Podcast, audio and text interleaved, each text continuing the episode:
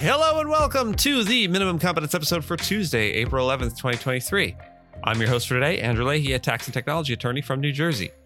In today's episode, we have the end of the COVID national emergency, Goldman fines, Judiciary Committee wants Thomas investigated, Twitter hires, Column Tuesday, where I give the I R S some investment advice, and another piece I wrote on the Trump indictment. Sorry. Let's handle this like mature adults and calmly confront today's legal news. President Joe Biden signed a congressional resolution to end the U S national emergency for the COVID nineteen pandemic. The emergency measures allowed the government to respond to the virus and support the country's economic, health, and welfare systems. Biden signed the measure behind closed doors after publicly opposing it, but not to the point of issuing a veto. It's important to note the law signed by Biden on Monday did not affect the public health emergency, which is set to expire in May. The Trump-era Title forty-two border policy is also set to expire in May, and the White House has warned that an abrupt end to the public health emergency and Title forty-two could create chaos and uncertainty.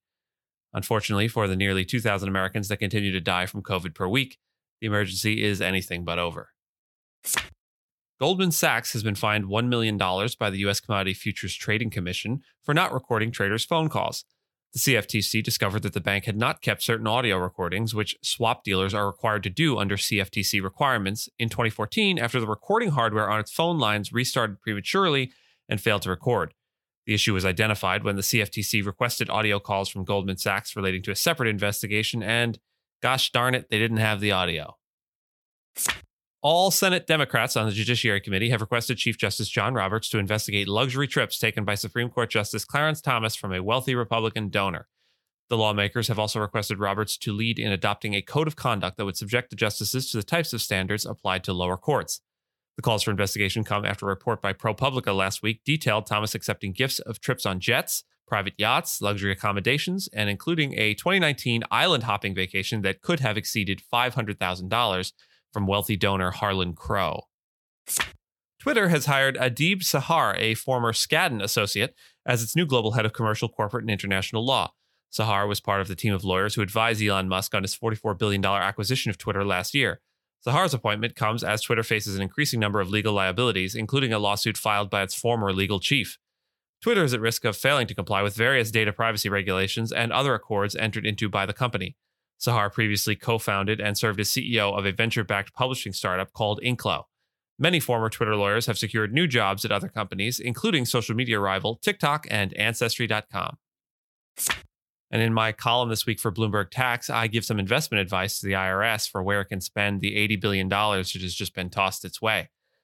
The Internal Revenue Service plans to use part of that eighty billion dollars allocated to it to become a digital-first tax collector, investing in artificial intelligence to improve customer service interactions with taxpayers. The tax agency has access to large amounts of data, and the first step in a larger A I project is data mining to extract insights using machine learning algorithms and statistical analysis. Natural language processing is another field of A I that can analyze and understand human language to perform various analyses, such as examining tax forms to determine keywords and phrases that may correlate with tax evasion. N L P can also be used to automate customer service, providing faster and more accurate information to taxpayers. Predictive modeling can analyze past known fraudulent returns to identify where future audits may be most fruitful and can be used to evaluate the impact of a given compliance program to better allocate resources. However, policymakers and coders alike must be careful to avoid injecting underlying biases. The I R S must proceed ethically, ensuring fairness for all taxpayers and limiting knock-on effects. Collaboration among technologists, policy experts, and taxpayer advocacy groups is necessary to ensure the endeavor doesn't jeopardize fairness for taxpayers as it proceeds. And in a second dose of me this week, a piece I wrote on the Trump indictment.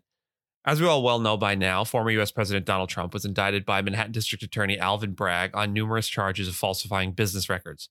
The charges stem from an alleged scheme to falsify records in connection with the payment made to adult film actress Stormy Daniels. The indictment did not specify what the underlying crime was, but suggested that it could be a tax crime. Some political pundits have questioned whether there was any fraud involved, as the scheme seemingly resulted in too much tax being paid. However, fraud does not necessarily have to result in a financial loss. In this case, the fraud was aimed at using tax authorities as alibi generators and ensuring that Michael Cohen, Trump's former attorney, would declare the reimbursement payments as income for services rendered. This would have made it difficult for authorities to discover the payoff and would have provided a defense in case the scheme was discovered. From a public policy perspective, taxpayers should not countenance tax authorities being used in furtherance of such schemes. In sum, this allegation is no small thing and should not be treated as a minor bookkeeping inconsistency. Thank you so much for listening to Minimum Competence, your daily news podcast for lawyers, and for dealing with a double dose of me today. If you're looking for more than Minimum Competence, links to further reading on all the topics touched on today are in the show notes. If you have any questions or story suggestions, find us on Mastodon on the E S Q dot social instance. I'm at Andrew, and my co-host Gina is at Gina. Reviews go a long way towards helping new listeners to find our show. If you have a moment and can leave a rating or review on your podcast player, we'd appreciate it. And if you know someone that might be interested in a story we cover, consider sending them the episode. Minimum Competence is available at minimum comp dot com and wherever you get your finely crafted podcasts. We'll see you back here tomorrow, and until then, please hold, and a representative from Minimum Competence will be with you shortly. The current wait time is one Earth Day.